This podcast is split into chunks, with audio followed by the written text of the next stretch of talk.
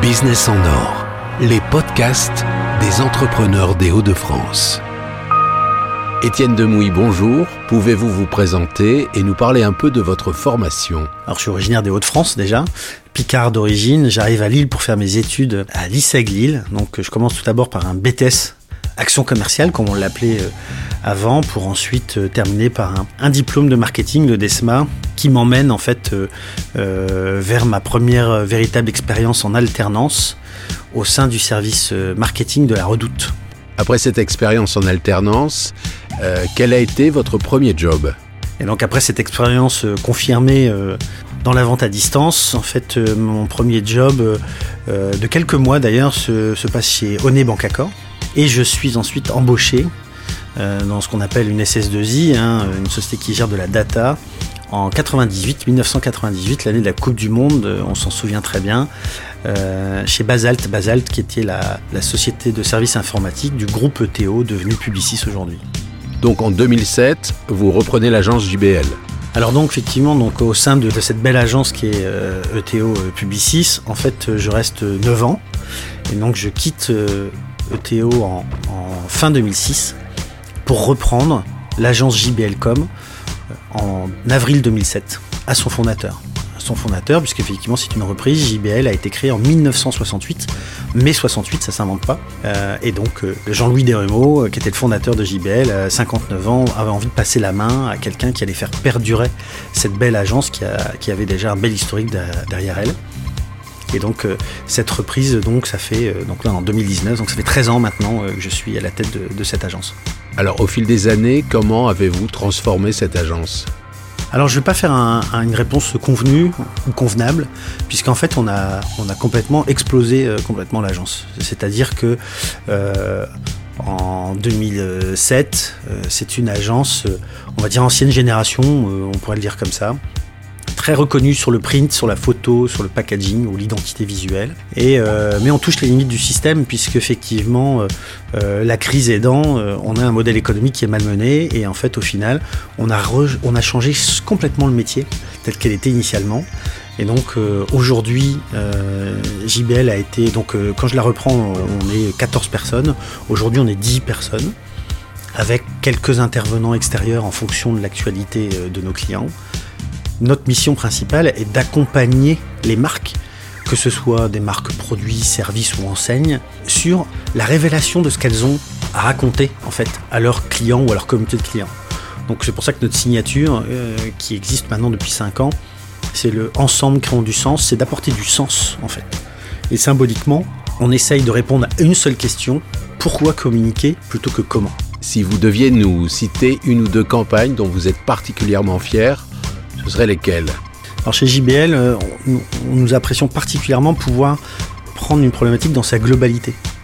Donc de manière euh, spontanée, j'en citerai deux. Euh, une expérience qui, commence à dater maintenant, mais les gens du Nord vont, la, reconnaître immédiatement, c'est celle de la création de la marque et de l'univers de, de l'entreprise Cabane du groupe ADO où lequel on est parti une page blanche en fait de la création du nom jusqu'à la plateforme de la marque, l'ouverture des premiers magasins une très belle expérience euh, faite avec les deux porteurs de projets euh, historiques.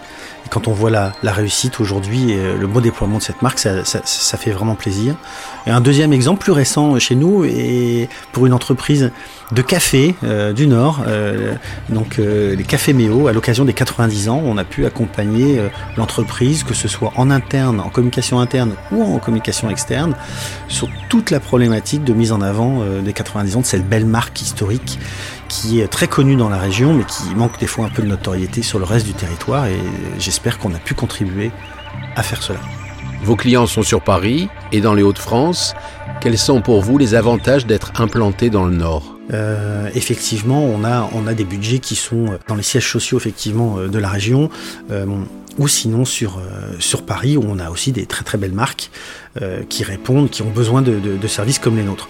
Donc le Nord est juste extraordinaire pour deux raisons, au moins principales, de manière spontanée qui me viennent à l'esprit. La première, c'est le réseau, c'est-à-dire qu'en fait, ce sont des gens qui apprécient la valeur du travail des gens de la région, et donc on se fait très vite et facilement confiance, et on a un besoin de proximité qui est réel. Donc cette proximité entre les acteurs économiques est très forte.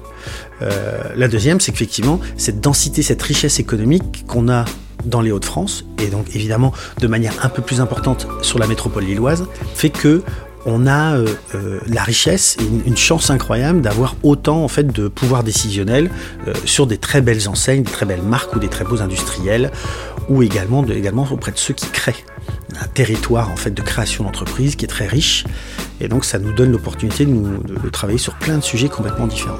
Donc dans votre métier, vous croisez régulièrement des nouveaux entrepreneurs. Quels conseils ou aides vous pouvez leur apporter? Alors je ne sais pas de quelle aide on pourrait vraiment parler. J'oserais même pas parler de conseils non plus.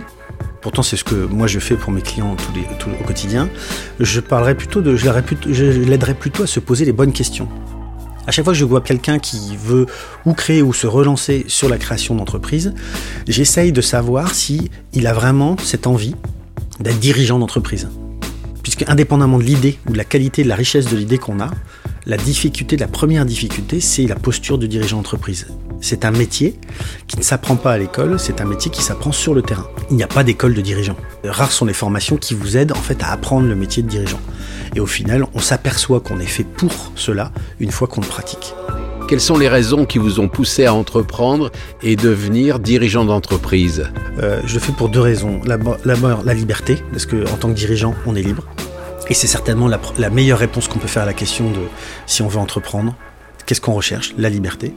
Et la, deuxième, c'est que en tant que prestataire euh, dans la communication, on, est très souvent concurrencé d'ailleurs dans notre métier, mais on a un avantage incroyable, c'est qu'on n'a jamais une journée qui ressemble à celle de la veille.